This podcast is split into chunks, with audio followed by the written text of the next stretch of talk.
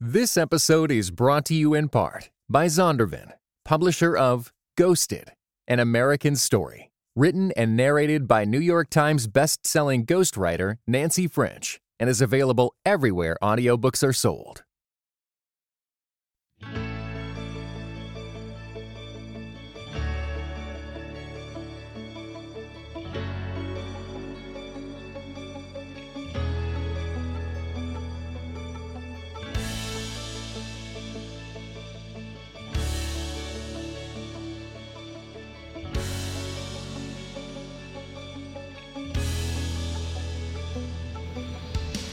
Hey, what's going on, everyone? Welcome to another episode of Lit Pulpit. Uh, my name is Claude Atcho. I have with me uh, my friend and fellow pastor and author, Austin Carty, and we're going to jump into more of James Baldwin's Go Tell It on the Mountain.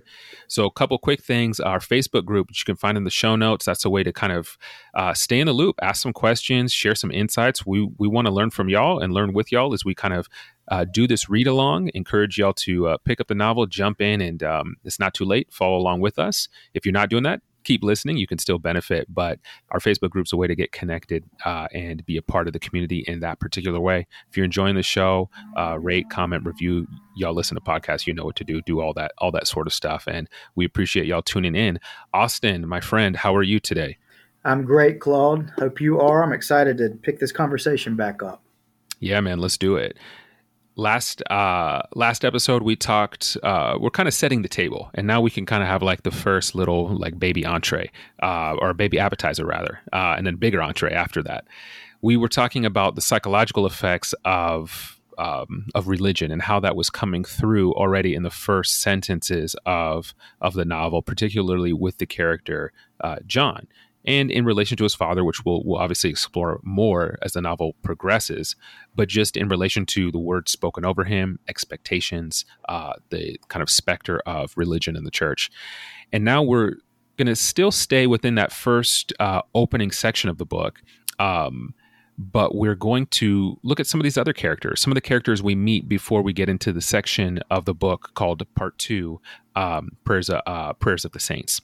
So we obviously meet John, uh, but there's some other characters that we meet. So, do you want to start with John, a little more on John, or do you want to begin to jump into some of these other characters that we meet as we see the Grimes family and uh, the Church of the um, uh, Fire Temple baptized? Where, where do you want to take this? Well, I think starting with John makes sense because even though we talked about his relationship with Gabriel and the expectations on him in the last episode, we didn't spend a whole lot talking just about who he is and what comes through about John just temperamentally and where his passions and interests seem to lie. One of the things that I don't think we really talked about at all was he's an exceptionally intelligent young boy. Um, and he even talks about it at one uh, point early in the story as being a superpower he has. He realizes one day uh, that he's able to do something in school that the other children can't do, and that this is going to be his power. Um, so he's a very thoughtful, smart young man. Uh, and I think there's actually something we might want to tease out later on as we go uh, through this book, where sometimes we can feel as if deep intelligence is in some way antithetical to uh, robust faith. And sometimes people can think that if one is very intellectual and and and um, is really smart that somehow faith is is something that they, they can't be one of those people that, um, mm-hmm. that, that succumbs to that. And so there's a conversation to be had on that. And i do wonder to some degree where that was in, in, in john's kind of wrestling through this story though. That that that doesn't come to the fore of the book. But and, and, and thinking about characters i do think is important we say that john was very smart had a, a, a complex relationship with his siblings, um, particularly with Roy, who we'll talk about here in a little bit. Um, was very devoted to his mother. Uh, those are all things I think are important about John that we didn't really talk about the last time. Who, who would you who would you talk about? I think John's a good, uh, uh you know, a, a, defining character for the novel. You know, in the chapter that I wrote in, in my book, uh, reading black books, I focus on Gabriel, um, and partly, you know, I think eh, we're going to have some really great conversations about Gabriel because we we can, um, I think, connect with this character as as clergy as well, and so there's that ministerial angle too. So I really, you know, I'm I'm I'm always almost in a uh, in a tragic way, very drawn to Gabriel. I find him very fascinating but I think John is the right right character to to begin with. And there's a couple of things that we did not touch on in the first episode, but I think as we're as people are beginning to pick up the book and, and maybe get into it a little bit more, we can we can press further uh, in relation to John. We we talked about in the first sentence this sort of um, word that's spoken over John and this this sort of um, identity uh, that's placed upon him and he's now coming to the realization that this this thing, this faith, uh, this church uh, that others see as life giving, he realizes this is actually a suffocation, and he wants nothing to do with this. He he he's trying to find a way out, is how that's described, um, and he, and that's that's the tension he's feeling. This comes about um, from the you know violent, kind of abusive home dynamic, abusive abusive religious dynamic in his home. It comes about through changes as he's going through puberty and kind of coming alive and awakening to to his body and sexuality and these different things. Um, but John is also uh, he, we're also further introduced into more of the longings of his heart as we get into these first pages uh, of the novel, and uh, in particular, uh, we find out that this day is his birthday. Right, so this this is this is a significant day. Um, it's his 14th birthday, and uh, on page 11, uh, w- Baldwin describes it. Um, John sort of longing for his birthday in this way. Um, he says his first thought, nevertheless, was, Will anyone remember?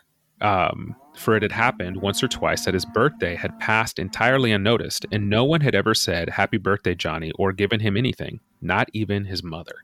Uh, so, so John is dealing with some stuff on his birthday, right? He has, um, he, uh, he has kind of going through changes in puberty. He's um, kind of I guess exploring that. We'll just put it that way. Um, and ha- has some uh, some episodes or moments that he feels uh, this uh, real sense of guilt and sin and shame around. It's also his birthday, and no one is remembering his birthday. So not only is he living under this suffocation, he feels uh, he feels forgotten. Not only is he trapped, he he he feels as though he's not seen. And I think again, Baldwin is smart. There's biblical allusions throughout this novel in in the language and the cadence and the pacing.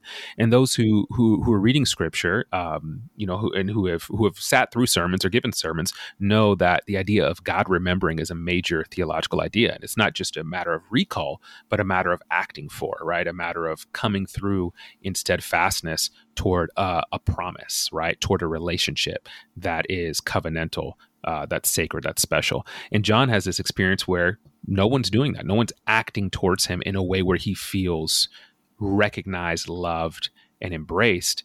In fact, the opposite. What the people think is loving, you're going to be a preacher, is actually suffocating. So, this again presents uh, to us this sort of um, strange kind of. Um, entrapment that John exists within. And then on top of that, he has Roy, his brother, who has a totally different orientation uh, to uh, to the family uh, and to and to their dynamic.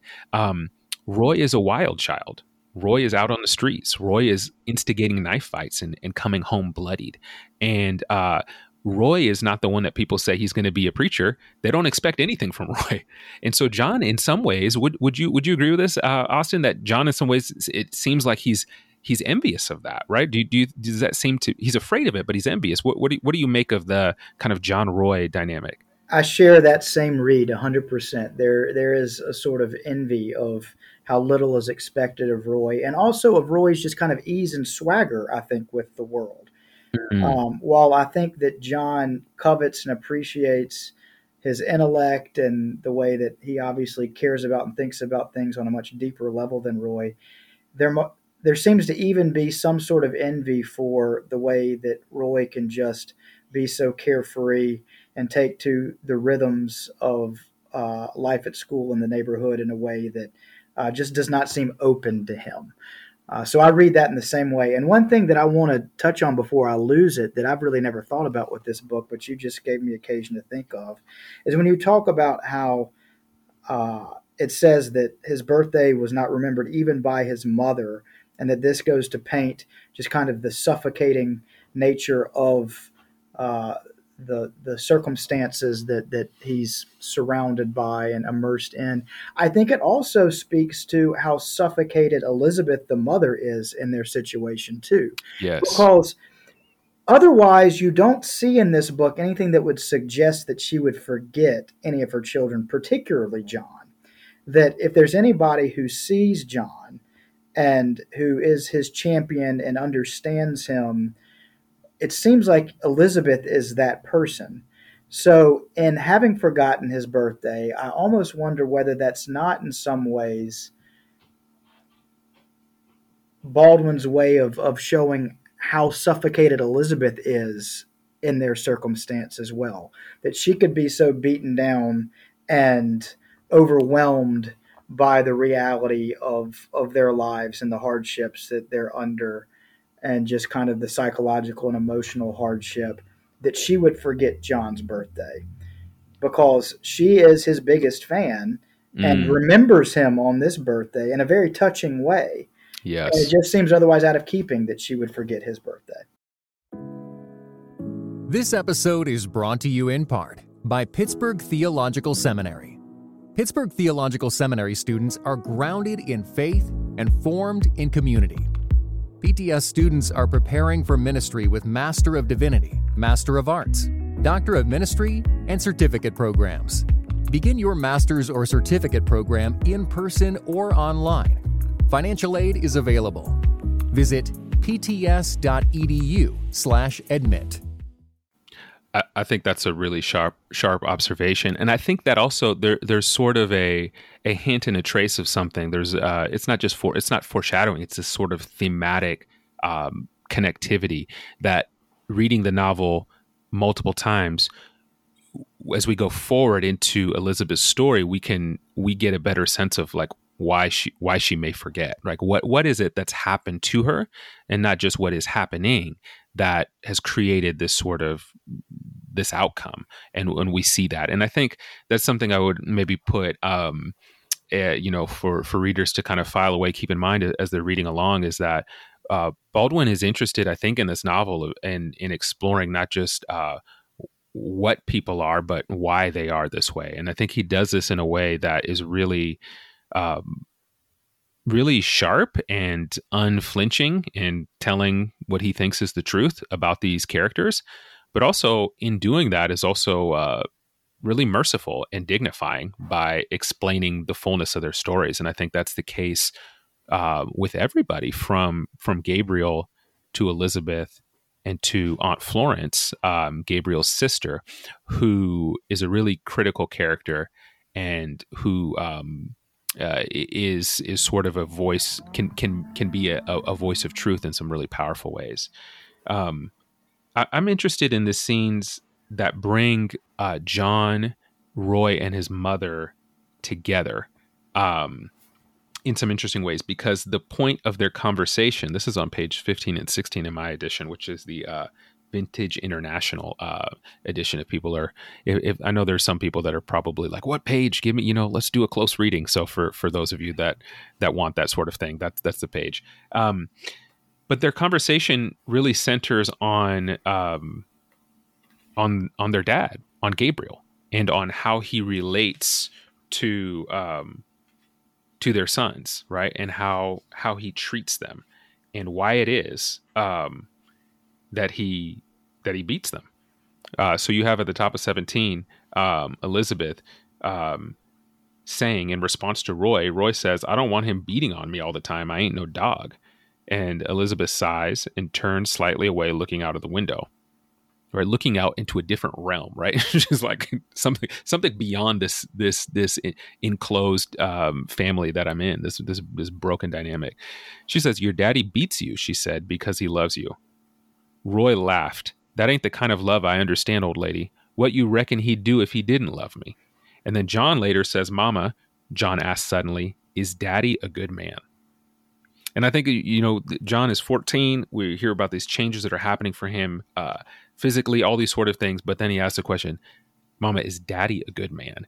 and I think this begins to present the dynamics that are at the root of this at the root of this this family. Um, Roy is responding to this in one way, John is carrying this in another way, and Elizabeth is is having to to shepherd her children through this uh, in another way, and trying her best to be able to make sense of how to give an answer to that. And I hear theological underpinnings for this too. That yes, there, there's there's a theology that she's working with that out of her circumstance feels like she has to work with that uh, the the beating is because of love and uh, there's no doubt that that's the same type of thing that Gabriel's preaching at the Temple of Fire Baptized and that uh, Father James is preaching and that they're hearing. Yeah, it is. It is because we, we, we see that early pages that the word is hard, the church has to be hard, the way of holiness is hard, right?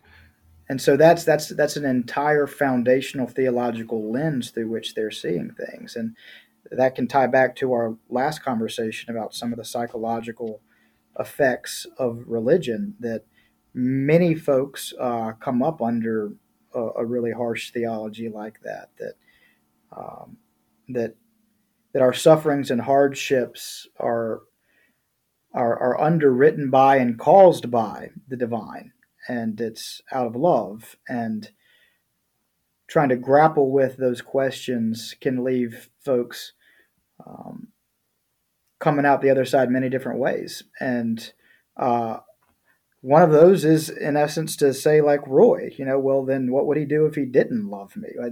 The other is for someone to say well then is is this god good is is is is is daddy a good man is is god is god even good mm. um, so underneath this relational human dynamic we have right here i think there there's a whole theological superstructure um, that, that that that that's in the background I agree. I think there's there's a layer. Yeah, there's layers to this question, and I think that's part of the um, the brilliance uh, of of how it's framed.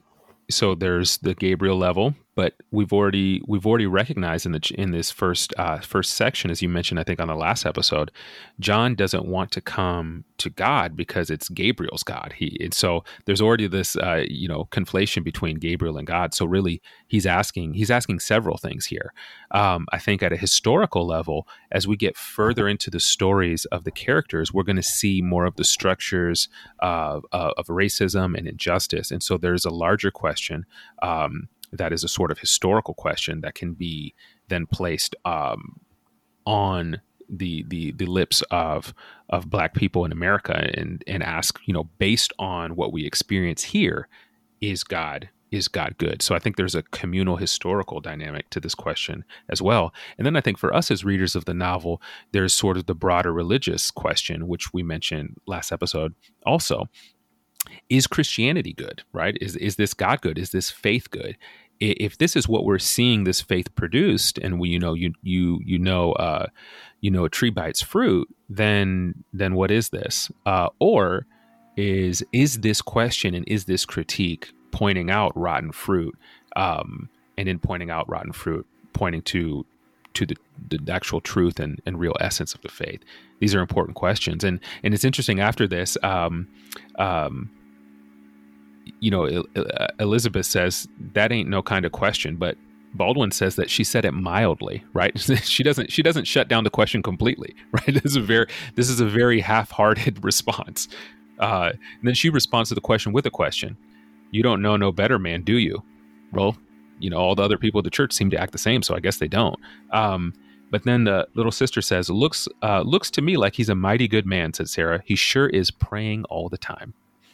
And you know we know we know that the appearances right of of of piety do not necessarily have anything to do with the substance of character right? And uh, and so that's presented to us that's presented to us here. But even if we loop back into um even if we look back to she's looking out the window th- this had not i had not made this connection before or even just noticed this. I think uh, an interesting way to think about some of the characters in this first section um, is also to think about the realms that they inhabit or the worlds that they inhabit. So, obviously, the first world is the home. We get a lot in the home uh, here in this first opening section of the novel. But then, as we get to the end of this section and move into section two, Prayers of the Saints, there the family is going to church. And the the majority of the novel then begins to take place in the realm of the church for the most part. But as we're introduced to the family here in this first section, we get the church and we get the world, right? We get um, we get them walking to church that we get them uh, going through the streets and seeing uh, seeing the harsh conditions. We get the description that across the street from the church is the hospital. We get roy saying hey all you think there is in the world mom is churches and jails like there's more in the world than churches and jails, you know, what she says, uh, which is a very teenager thing to say. Um, so there's these different sort of realms that the characters um, have around them and are presented with and are painted in distinct sort of light. So, because of the Pentecostal, extreme Pentecostal holiness tradition, not all Pentecostal traditions are this way, but because of the extreme Pentecostal tradition that that they inhabit, the world is painted as bad, the church is painted as good. Um, and John and Roy have to grapple with that. So when you think about uh, the way the novel is presenting these different realms or worlds that they inhabit, how, how do you see that functioning? What what strikes you about about that sort of um, framework? Well, to connect a few threads here, I think one of the things is that we hear Roy say of his mom, a young boy say of his mom, "You think there are only churches and hospitals." He thinks that's all his mother thinks. Mm. We don't hmm. have the rest of the book yet. And yes. Baldwin's genius, as we'll see uh, as we read forward, is the way that he goes back in time and traces uh, the histories of these characters. And we realize these are very complex, multi layered characters. So we'll come to find that his mother knows that the world is a whole lot more than just churches and hospitals and that perhaps there's a reason that uh, she has a preoccupation with um, with with the church and, and and the hospital and wanting to keep her children safe. Yeah, uh, that's tied into all of these other themes that we're talking about, not least uh, uh just the gross nature of racism in America, and particularly 1930s uh, America when this is taking place. Um, so I think similarly and, and analogously, we could be as readers like a young Roy if we only read the first 70 pages mm. and think that we have these really flat two dimensional characters. But then if we read farther, it doesn't justify the behavior, but it also goes further to explain the lives that these folks have lived and the things that they've undergone, the things that they've experienced, and helps us better empathize with and understand in some ways why they are the way that they are. Hmm. Yeah, that I think that really pulls a lot of pieces together, and and and it makes me wonder, you know, what what would Elizabeth feel at that moment hearing that from from her son? You know, does that take her does that take her in her mind back to the experiences that we read about later in the novel? right does you know does that is that what happens in her heart when she thinks yeah i do i do know more you know and she goes back to the story or these things that you know we'll encounter uh, in the pages to come you know it really it really begins to uh, to sort of open up the world of these of these people of these characters when when we when we kind of think in the full scope of the novel which again if if folks are reading for the first time you that that can still that still happens. We'll we'll we'll tease some of those things out. But um, if folks have maybe come through the story once before it, it adds another layer that that you know is really um really really profound. Yeah, I completely agree. And uh, for everybody who is reading along, uh, I hope and pray that you will move on with us beyond part one because uh, as we're talking about, so much more of this gets fleshed out, and we begin to understand these characters in a much, a much richer and more profound way. Um, and I'm really looking forward to this adventure. Likewise. I'll give one final word on this kind of piece between uh, the church, um, the world, and then the ho- the home. Uh, obviously, as we see in, in the home life of the Grimes family, it's an extension of the it's an extension of the church, uh, and it's and it's a uh, abusive, um, a toxic extension. and we're going to see these sort of realms play out throughout the rest of the novel. But already in this first section, we find out that at home, John is John is named and treated as you know as an as a son of Satan, right? Uh, but then in the world, he's he he gets this sense of dignity, this sense of freedom. Think about the teacher um, that that says you're a bright boy. Um, as he as he shows his his you know his his uh, his penmanship, his skills, um, and so I think that's an important thing to hold uh, to hold in perspective as we continue to read to to read throughout the novel, and then for uh, for next time, we're going to jump into um, section two, the chapter Florence's prayer. And so, to encourage folks to uh, to to jump in, uh, start reading in that section on the Facebook group. If you have questions, insights, observations, things that strike you, things that are confusing, drop those there. We'd love to uh, share those on the show. Um, and, and learn with and alongside of y'all as we continue to read. So, uh, in the meantime, uh, take up and read, and we will catch y'all next week. Can't wait. Looking forward to it. All right, everyone. Take care. Peace.